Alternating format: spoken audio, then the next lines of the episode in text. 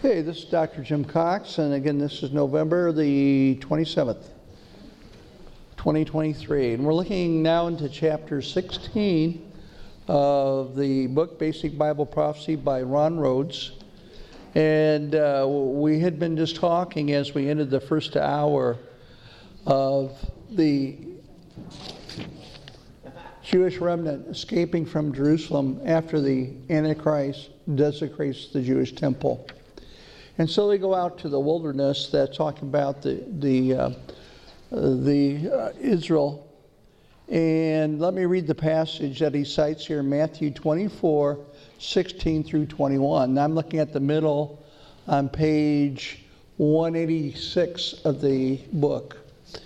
And he cites here this passage. He says, Those in Judea must flee to the hills. A person out on the deck of a roof must not go down into the house to pack. A person out in the field must not return even to get a coat. How terrible it will be for pregnant women or for nursing mothers in those days. And pray that your flight will not be in winter on the Sabbath, for there will be greater anguish than at any time since the world began. And it will be never be so great again. And uh, he cites uh, Jeremiah 37, which talks about this period as being the time of Jacob's trouble, Jacob referring to Israel. And he says, when Antichrist reveals himself and breaks the covenant and demands to be worshiped, immediately flee. Because it's going to be a terrible tribulation.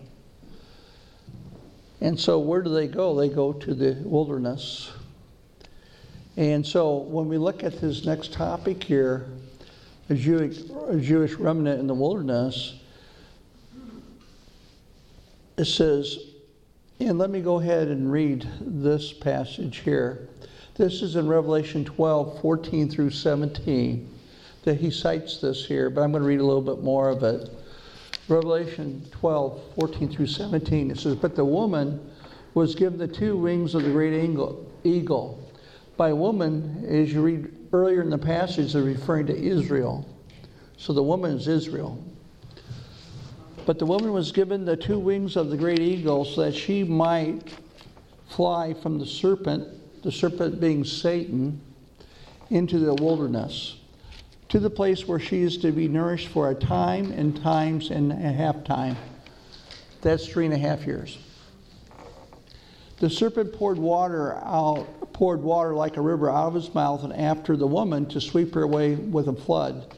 Typically, when we see the idea of a flood, it's talking about some type of army being swept out to try to destroy Israel here. It says, But the earth came to help to the help of the woman, and the earth opened its mouth and swallowed the river that the dragon had poured from his mouth. Now, some people think this is going to be in Petra or Bozrah. And, and to get to Petra, you have to go through, I've seen pictures of just a small, narrow passageway to go back in there which makes it almost impossible for an army to invade without being picked off one by one. Is that right, Tom? Yeah. It's called the Siq, and it's a mile long. Oh, okay. Excellent. And how big's the area of Bozrah? 25 square miles. 25 square miles. So enough room for Israel to park themselves there. And it has some protection from an army there. One way in, one way out. One way in, one way out. So people, and that'll come into play when we look at the steps of Armageddon as well, because Jesus goes there to save the remnant. So we see this uh, immediately they go there. Now, some people say, well, there's an eagle. That must be the United States, the great eagle. Uh, no, the eagle refers to the speed at which they're able to move. Uh, that's what it's referring to. The great eagle is not the United States. The United States is not in Scripture right there. Okay. And then he has a box here, and, uh, and, and notice that God's preserving this remnant as he promised. There'll be a remnant. Uh, we know from uh, Zechariah 13 that two thirds of the Jewish nation will be killed during the tribulation period. One third will survive and be purified. We'll talk more about that when we get to uh, the salvation of that. But he has a box here on page 187, and it's, it's called God's Protection of His People. So let me go ahead and read the verses that he's, he cites here. Uh, on page 187, God is our hiding place. Psalm 32 7. You are a hiding place for me. You preserve me from trouble. You surround me with shouts of deliverance. God is our refuge. Deuteronomy 33 27. The eternal God is your dwelling place, and underneath are their everlasting arms, and he thrust out the enemy before you and said, Destroy. Psalm 27 5. For he will hide me in his shelter in the day of trouble. He will conceal me under the cover of his tent. He will lift me high on a rock. Psalm 31:20. In the cover of your presence, you hide them from the plots of men. You store them in your shelter from the strife of tongues. Psalm 46:1. God is our refuge and strength, a very present help in trouble. Then the next category is God is our rock and fortress. Psalm 71 3 Be to me a rock of refuge to which I may continually come. You have given the command to save me, for you are my rock and my fortress.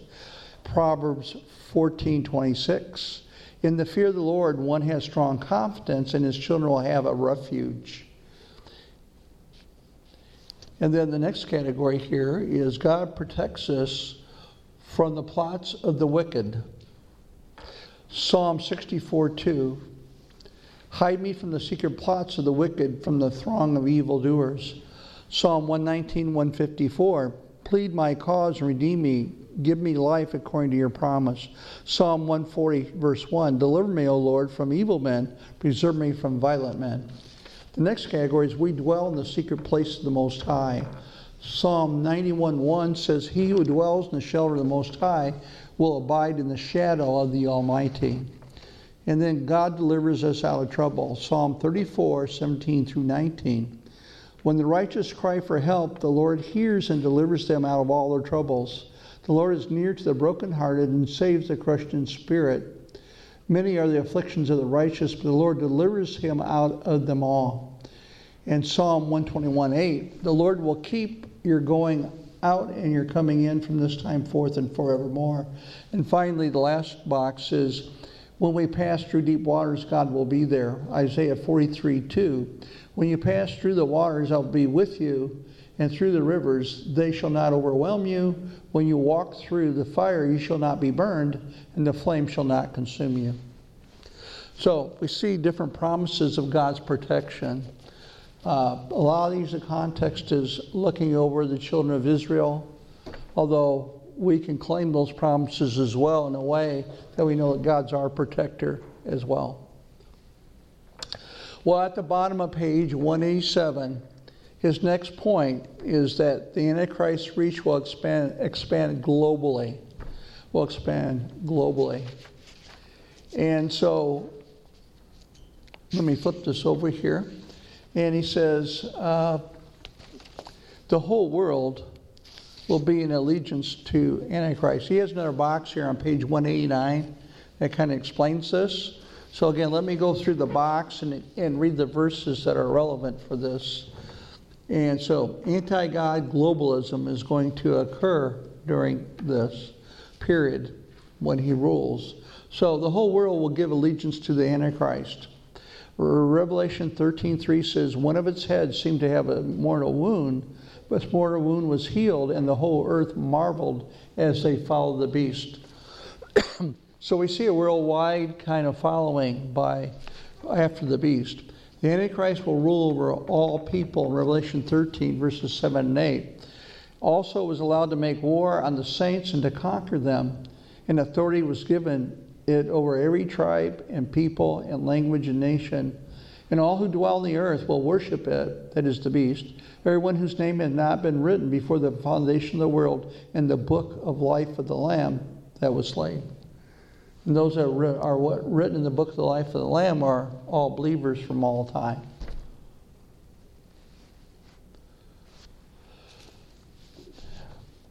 Antichrist will be worshiped by all people. Revelation 13, 7 and 8. I think we read this a little while ago, but let me read it. Also is allowed to make war on the saints and to conquer them. I just read that, but I'll read it again. And authority was given it over every tribe and people, language, and nation. And all who dwell on the earth will worship it, everyone whose name not written before the foundation of the world in the book of life of the Lamb that was slain. So we just read that. In Revelation 13 12 says, It exercises as a beast all, excuse me, this is the false prophet, excuse me. False prophet. It exercises all the authority of the first beast in its presence and makes the earth and its inhabitants worship the first beast, that is Antichrist, whose mortal wound was healed. And you read about this mortal wound, it appears that Antichrist will be wounded in some way and it'll appear that he's resurrected. Now, there's a difference of opinion by Bible teachers whether this is a true resurrection or it's a deceptive type of resurrection. Now, I'll tell you my two cents about it, okay? Uh, in fact, I was watching uh, somebody last night, who was it? Was it John MacArthur? Somebody I was watching. But they claim that this resurrection was just a deceived resurrection, that he wasn't truly resurrected. However, there are a couple of spots in Revelation that says that this beast comes out of the abyss. Which would mean to me that if he did die, his spirit would come up out of the abyss. That's where the demons are at and he would repossess the body in some way. So I think there is some evidence that perhaps he truly did die and his, his spirit went to be in the abyss and then it was brought back into his body under the power of Satan. Could be. You're right, it is John MacArthur thinks it's alive. It's all part of.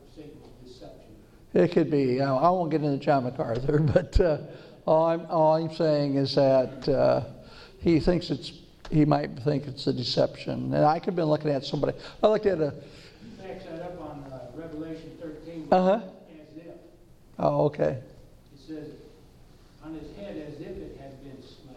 yeah.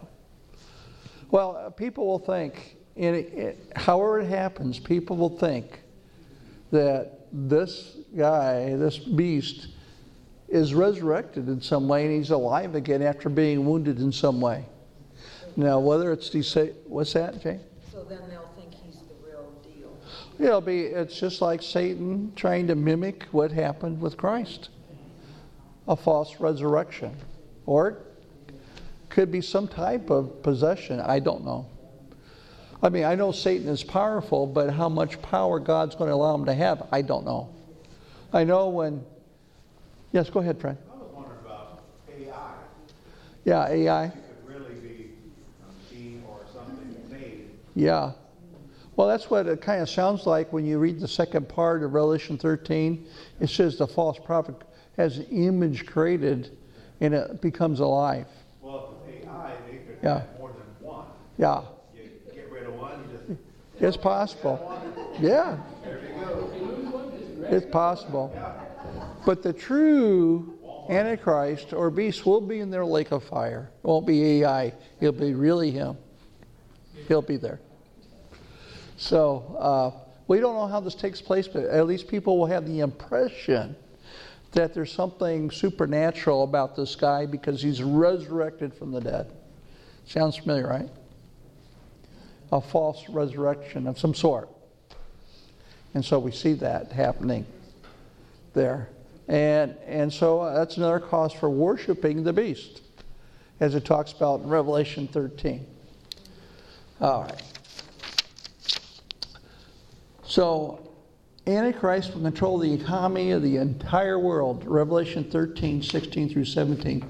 Also, it causes all, that's the false prophet, both great, small and great, both rich and poor, both free and slave, to be marked on the right hand or the forehead, so that no one can buy or sell unless he has the mark, that is, the name of the beast or the number of his name.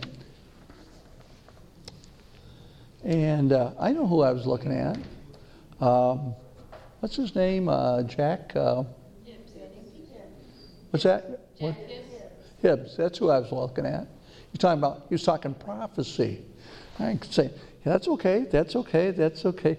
Whoa, wait a second here. so he doesn't believe, Jack Hibbs, that uh, it's an actual resurrection. That's who it was.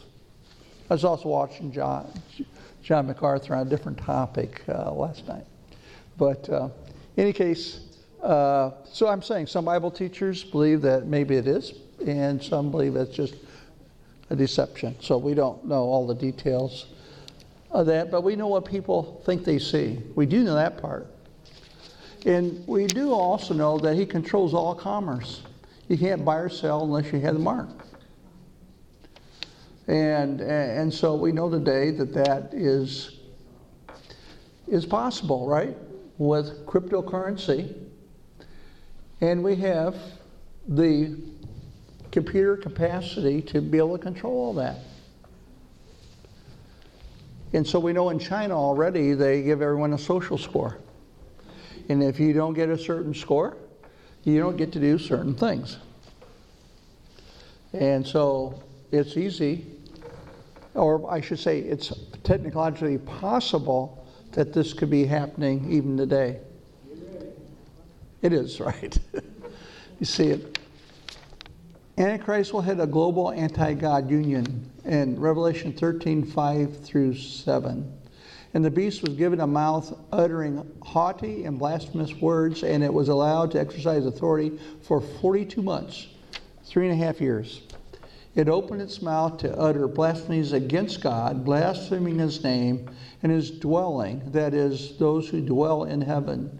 Also was allowed to make war on the saints and to conquer them, and authority was given it over every tribe and people and language and nation.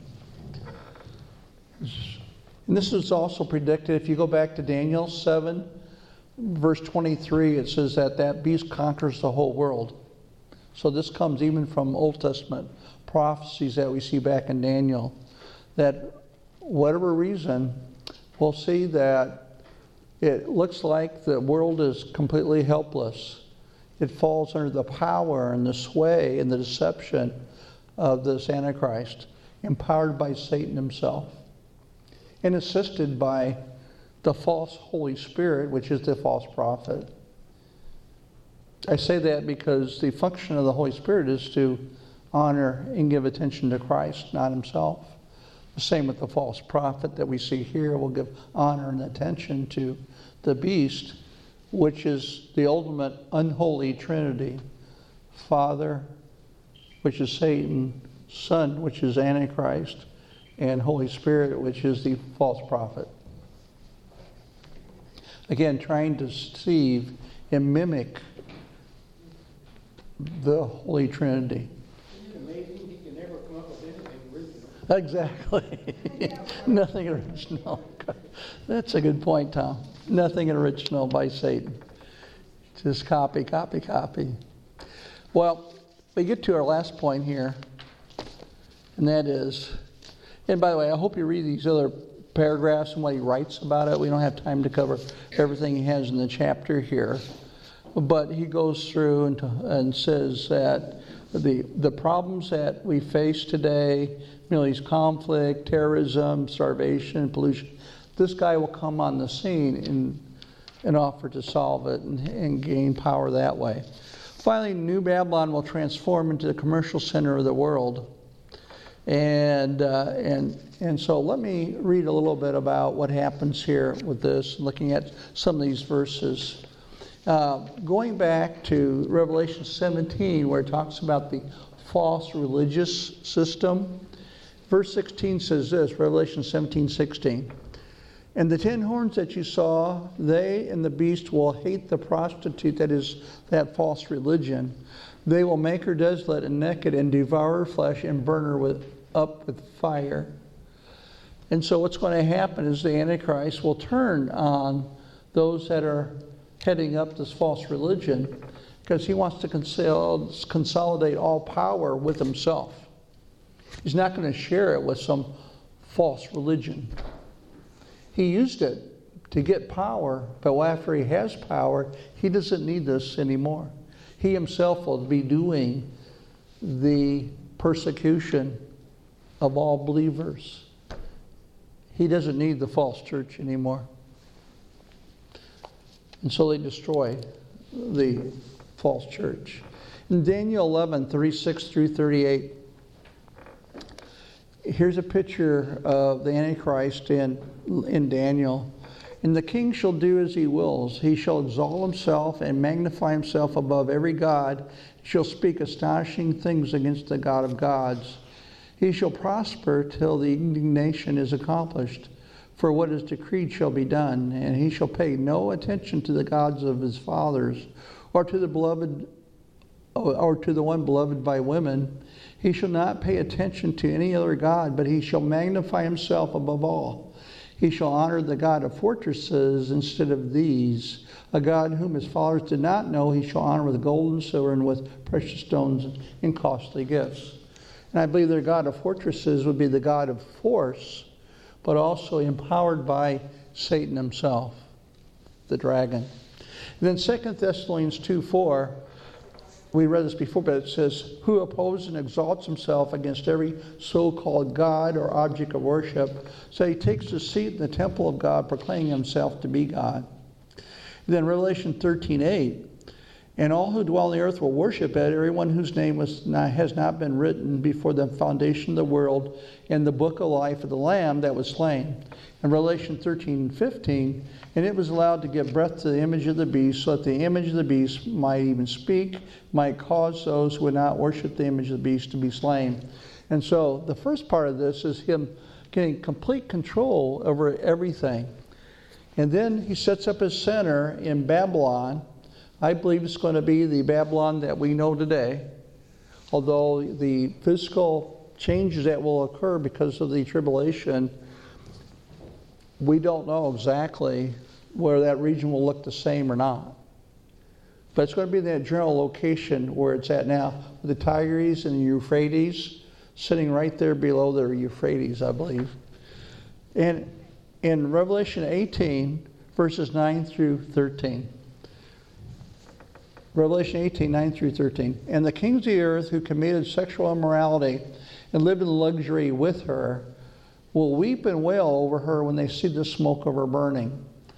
They will stand far off in fear of her torment and say, Alas, alas, you great city, you mighty city, Babylon.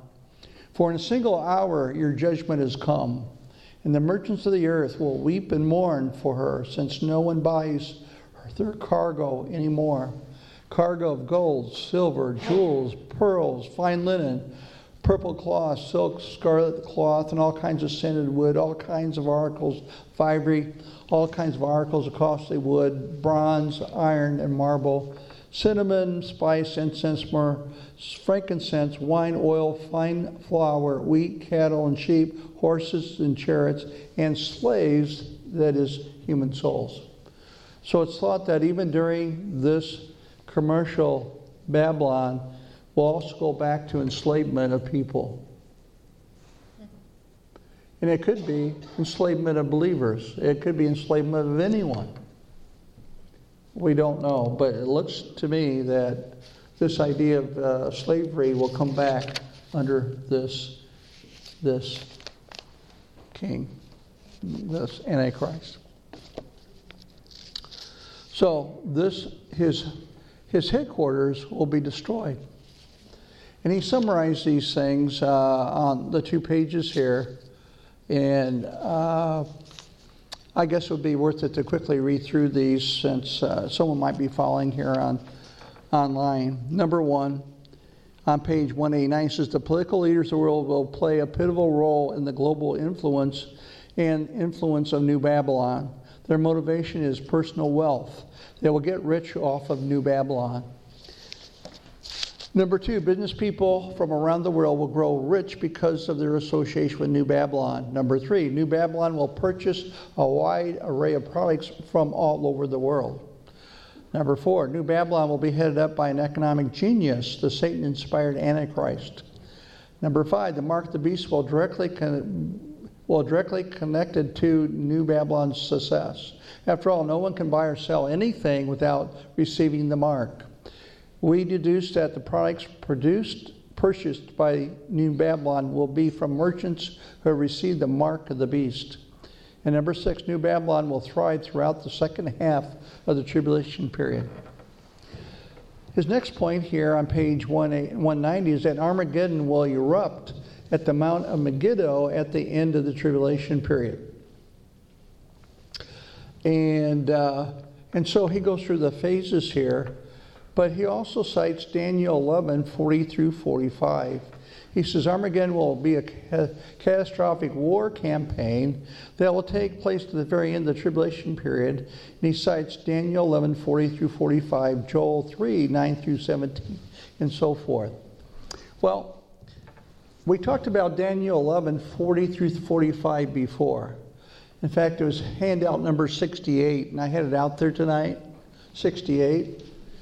And let me read through it and comment. And as I mentioned at that time, I believe, and some other Bible teachers believe, that this war actually takes place around the middle of the tribulation and not during Armageddon itself. So if you happen to have handout 68, let me read the passage here that he cites, and then um, I'll make some comments on it. So Daniel 11, 40 through 45 says, At the time of the end, the king of the south shall attack him, but the king of the north shall rush upon him like a whirlwind with chariots and horsemen and many ships. And he shall come into countries and shall overflow and pass through. Verse 41 of chapter 11. He shall come into the glorious land, that's the land of Israel, and tens of thousands shall fall, but these shall be delivered out of his hand Edom and Moab and the main part of the Ammonites. That's actually where Petra is at in Bozrah. So he will not conquer that area. That's where they'll be going, fleeing to. He shall stretch out his hand against the countries, and the land of Egypt shall not escape. He shall become ruler of the treasures of gold and silver and all the precious things of Egypt, and the Libyans and the Cushites shall follow in his train. But news from the east and the north shall alarm him, and he shall go out with great fury to destroy and devote many to destruction. And he shall pitch his palatial tents between the sea and the glorious holy mountain, as between Mediterranean Sea and the mountain of Israel. And he shall come to his end with none to help him. So, as they point out here, Antichrist has war against the ten kings and moves out in all directions of conquest. He is seen moving against the king of the north, and the king of the south, and the king of the east. The three kings Antichrist will succeed in killing will be the king of the north, Syria, king of the south, Egypt, and the king of the east, Mesopotamia. In Daniel 7 8, it says, I considered the horns, and behold, there came up among them another horn, a little one, before which three of the first horns were plucked up by the roots. And behold, in this horn were eyes like the eyes of a man and a mouth speaking great things. Daniel 7:20. And about the 10 horns that were on its head and the other horn that came up and before which three of them fell, the horn that had eyes and a mouth that spoke great things that seemed greater than its companions.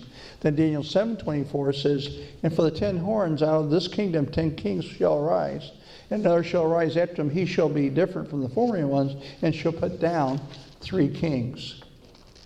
So, uh, if you flip over the page here on the back of it, it says Antichrist's conquest of Egypt opens the door for his conquest of Africa. He will also invade Israel, the glorious land, and setting the stage for the abomination of desolation. Uh, although eventually Antichrist will gain political control of the whole world, three countries will escape his domination Edom, Moab, and Ammon. And these three nations are under one government day, the kingdom of Jordan. Again, like I said, that would be probably the place where Petra and Bozrah is at, where, uh, where Israel will hold up.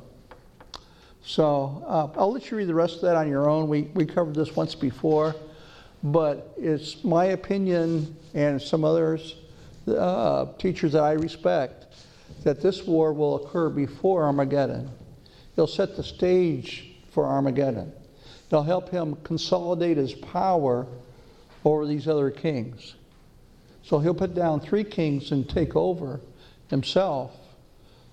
I don't know if he takes over their regions, but he gets the allegiance of all the 10 areas that they're in charge of. Any questions on that? So I wanted to mention a little thing that uh, he kind of combines that along with the others. The next thing he refers to is he refers to Joel 3 9 through 17. That's actually the seventh step in the steps of Armageddon. So I won't address that. Uh, I'll address it in stage seven uh, or phase seven of Armageddon. But he does cite Zechariah 14 1 through 3 in the passage here, and he says, Behold, a day is coming for the Lord when the spoil taken from you will be divided in your midst. For I will gather all the nations against Jerusalem to battle, and the city shall be taken, the houses plundered, and the woman raped. Half the sea shall go out into exile, but the rest of the people shall not be cut off from the city. Then the Lord will go out and fight against those nations when he fights on the day of battle. And so we see a picture of all the nations gathering against Jerusalem as part of Armageddon. And he cites Revelation 16, 14 through 16. Again, I'm, I'm referring to, the verses here on page 190 at the top there, uh, when he talks about Armageddon will erupt from the Mount of Megiddo. And Revelation 16, 14 through 16 says, For they are demonic spirits performing signs who go abroad to the kings of the whole world to assemble them for battle on the great day of God the Almighty. Behold, I am coming like a thief. Blessed is the one who stays awake, keeping his garments on, that he may not go about naked and be exposed. And they assembled them at the place that in Hebrew is called Armageddon. That is the hill of Megiddo. And uh, so we'll talk more about that when we get to the steps here in a second. Then he cites Matthew 24 22. And if those days had not been cut short, no human being would be saved. But for the sake of the elect, those days will be cut short. So it won't be longer than seven years total. Because he says if it would go on and on, there would be no one alive. That's how awful it will be. So let's go through the phases. He has the phases here on, on page 191 uh, the phases of the Armageddon.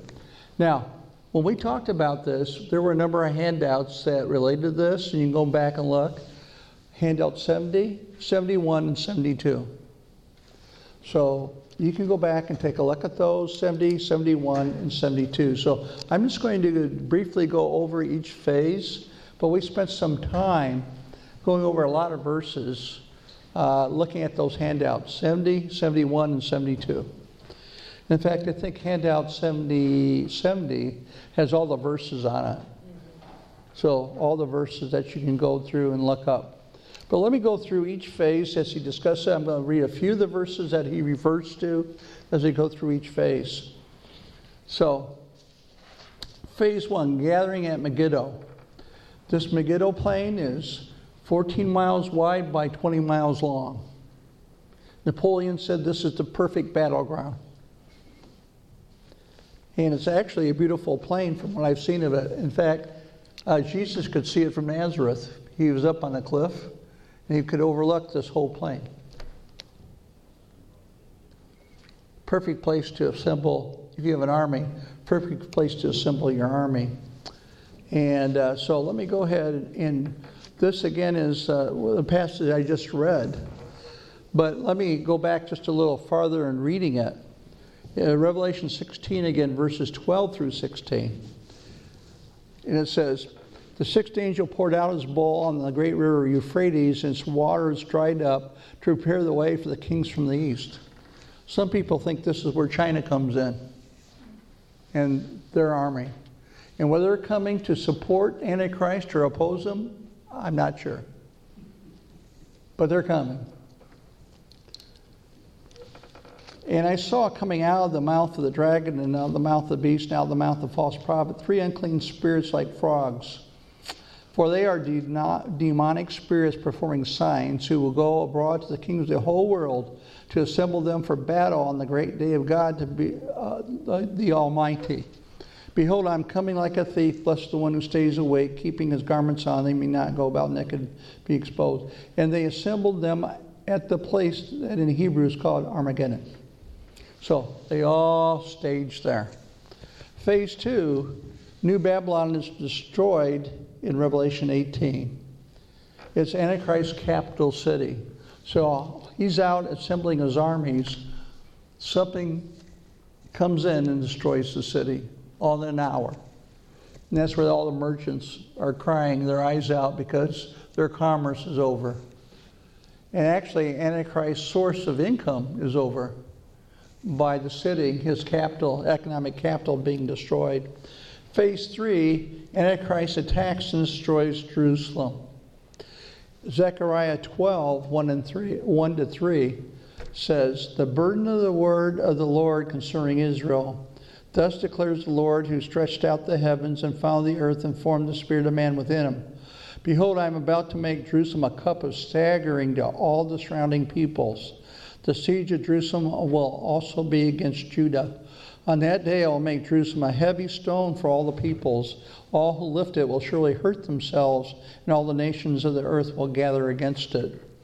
And some people say, well, that includes the United States as well, whatever exists of it at that time. Zechariah 14, 1 and 2 says, and I just read this a little while ago, but it says, Behold, a day is coming for the Lord when the spoil taken from you will be divided in your midst. For I will gather all the nations against Jerusalem to battle, and the city shall be taken, and the house is plundered, and the woman raped. Half the city shall go out into exile. The rest of the people shall not be cut off from the city. Phase four, Antichrist moves against the remnant of the Jews in the wilderness, in the area of Bozrah. Revelation 12, 6, and the woman fled into the wilderness, where she has a place prepared by God in which she is to be nourished for 1,260 days, three and a half years. And uh, we read this before, Matthew 24, 16 and 20 through 20 says, And let those who are in Judea flee to the mountains. Let the one who is on the housetop not go down to take what is in the house. And let one who is in the field not turn back to take his cloak. And alas, for women who are pregnant and for those who are nursing infants in those days, that your flight may not be in winter or on a Sabbath. Phase five is the remnant of the Jews convert to Christ. Hosea 6, 1 through 3 says, Come, let us return to the Lord, for he has torn us, that he may heal us. He has struck us down, and he will bind us up. After two days, he will revive us. On the third day, he will raise us up, that we may live before him. Let us know, let us press on to know the Lord is going out as sure as the dawn. He will come to us as the showers, as the spring rains that water the earth.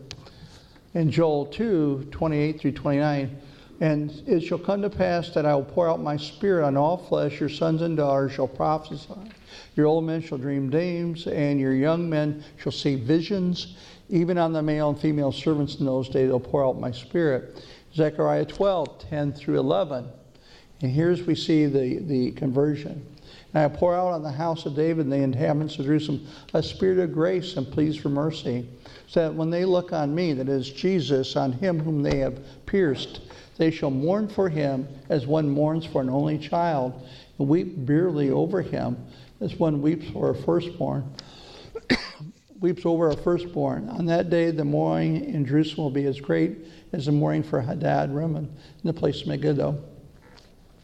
And so there'll be mourning that they realize that Jesus is the one they've been looking for and missed. And Zechariah 13:1 says, On that day there shall be a fountain open for the house of David and the inhabitants of Jerusalem to cleanse them from sin and uncleanness. And as I said earlier in, in Zechariah 13, verses 8 and 9, it tells us that two thirds of Israel will die, one third will be saved and be purified. Those will be the remnant that saved, one third of Israel. And then, phase six, Jesus returns to rescue the Jewish remnant. And in Acts 1 9 through 11, I won't read it all, but it says that same way that he, he was taken up from heaven, he'll come back in the same way. And then in Matthew 24 30, then will appear in heaven the sign of the Son of Man, and all the tribes of the earth will mourn, and they will see the Son of Man coming on the clouds of heaven with power and great glory. In Revelation 1 7, Jesus says, Behold, he is coming with the clouds, and every eye will see him, even those who pierced him, and all the tribes of the earth will wail on account of him. And so, uh, another account here uh, is in Isaiah 63, and this shows that a lot of people think when Jesus returns, he's going to go directly to Jerusalem. But first, he's going to go to Bozrah and save the remnant. And uh, Isaiah 63, a parallel passage in Isaiah 34, I won't go there, but let me read Isaiah 63, verses 1 through 6. Who is this that comes from Edom in crimson garments from Bozrah? He who is splendid in his apparel, marching in the greatness of his strength. It is I, speaking in righteousness, mighty to save. Why is your apparel red and your garments like his who treads in the winepress? I have trodden the winepress alone, and from the peoples no one was with me. I trod them in my anger and trampled them in my, in my wrath. Their lifeblood splattered on my garments and stained all my apparel. For the day of vengeance was in my heart, and my year of redemption has come. I looked, but there was no one to help. I was appalled, but there was no one to uphold. So my own arm brought me salvation. My wrath upheld me. I trampled down the peoples in my anger. I made them drunk in my wrath. I poured out their lifeblood on the earth. And the fact that he comes from Bozrah and his garments are crimson from the blood from conquering those armies that would go after Jerusalem or go after Israel. You can also read Isaiah 34 verses 1 through 7. I won't read that, but it's a parallel passage. Then phase 7 is Jesus will confront the Antichrist and his forces will sl- and slay him and his army. This occurs in the valley of Jehoshaphat, which is right, it's the Kidron Valley between Jerusalem and, and uh, the Mount of Olives. So let me read the account. I'm sure you're familiar with this. Revelation 19, 11 through 21. Then I saw heaven open, and behold, a white horse. The one sitting on it is called Faithful and True, and in righteousness he judges and makes war. His eyes are like a flame of fire, and on his head are many diadems. And he has a name written that no one knows but himself. He is clothed in a robe dipped in blood, and the name by which he is called is the Word of God. And the armies of heaven are arrayed in fine linen, white and pure, were following him on white horses. From his mouth comes a sharp sword with which to strike down the nations, and he will rule them with a rod of iron. He will tread the winepress of the fury of the wrath of God the Almighty. On his robe and on his thigh he has a name written King of Kings and Lord of Lords. And uh, then I saw, verse 17, an angel standing in the sun with a loud voice who called all the birds that fly directly overhead Come gather for the great supper of God, to eat the flesh of the kings, the flesh of captains, the flesh of mighty men in the flesh of horses and the riders, in the flesh of all men, both free and slave, both small and great. And I saw the beast and the kings of the earth, and with their armies gathered to make war against him who was sitting on his horse and against his army. And the beast was captured, and with it the false prophet who in his presence had done the signs by which he deceived those who had received the mark of the beast and who worship and those who worship the, his, its image. These two were thrown alive into the lake of fire that burns with sulfur and the rest were slain by the sword that came out of the mouth of him who was sitting on the horse, and all the birds were gorged in their flesh. Uh, also, if we go back to Joel, a passage I was talking about, uh, by the way, I'm almost done here, so I'm going to end almost on time, okay? So, Joel 3, verses 9 through 17. Proclaim this among the nations, consecrate for war, stir up the mighty men. Let all the men of war draw near, let them come up. Beat your plowshares into swords and your pruning hooks into spears. Let the weak say, I'm a warrior. Hasten and come, you surrounding nation. Gather yourselves there. Bring down your warriors, O Lord. Let the nations stir themselves up and come to the valley of Jehoshaphat. For there I will sit to judge all the surrounding nations. Put in the sickle, for the harvest is ripe. Go and tread, for the winepress is full. The vats overflow for their evil is great, multitudes, multitudes in the valley of decision. For the day of the Lord is near in the valley of decision. The sun and the moon are darkened, and the stars withdraw their shining. The Lord roars from Zion and utters his voice from Jerusalem. And the heavens and the earth quake, but the Lord is a refuge to his people, a stronghold to the people of Israel. So shall you know that I am the Lord your God, who dwell in Zion, my holy mountain, and Jerusalem shall be holy, and strangers shall never again pass through it. So there we have the conquering of that, that, uh, that confronting the Antichrist. And finally, phase eight, Jesus was victoriously, victoriously ascend to the Mount of Olives east of Jerusalem. And it says in Zechariah 14, verses 3 and 4, then the Lord will go out and fight against those nations as when he fights on a day of battle. On that day his feet shall stand on the Mount of Olives, and that lies before Jerusalem on the east. And the Mount of Olives shall be split in two from east to west by a very wide valley, so that one half the mount shall move northward and the other half southward. And it goes on there in chapter 14 to talk about some of the other changes there. So there you have it. You have all the phases of Armageddon. And uh, so I think we're going to stop there tonight. I'll summarize a little bit more. Does talk about the seven churches of Asia Minor. I'll probably create one more handout related to that uh, for our next class. So, what I foresee for our next class is that it will not take me very long to finish this. And I believe in the first hour, I'm going to finish most of chapter 17 and 18, and probably in the second hour, get into 19. And then what I'd like to do is I like to do around Christmas is talk about Christ and pro- Christmas and prophecy. I did that last year. Talk about Christmas and prophecy. I think I'll have time to do that next time. So, all right, well, let me close in prayer for us. And I'll stick around if you have any questions. And I almost ended on time. So, very close. Hope I wasn't reading too fast there on that. Let me close in prayer for us. Father, we thank you again for who you are. Father, we thank you that again that as we acknowledge that there is no other God besides you and there's no other like you. Father, we thank you that you give us an opportunity to know what's to expect in the future. And we know the next thing on your agenda is for you to tell your son to come back for those that are in Christ. And Father, we thank you. You tell us that when that happens, that we should comfort ourselves with, with the words. Father, we thank you that we have that blessed hope, the appearing of our great God and Savior, Jesus Christ. It also tells us in, in Colossians 3, verse 4, it says that when Christ, who's your life, appears, so you also will appear with him in glory. We thank you for that promise. That when he appears, we will also appear, that he is our life. We pray we would walk worthy, Lord, of the sacrifice that Jesus made for us. And Father, we thank you again that you revealed just a little bit to us, and we thank you for the mystery of your Holy Spirit. And far as we see all these things coming together around us, we see more and more that your word is being fulfilled right before our eyes.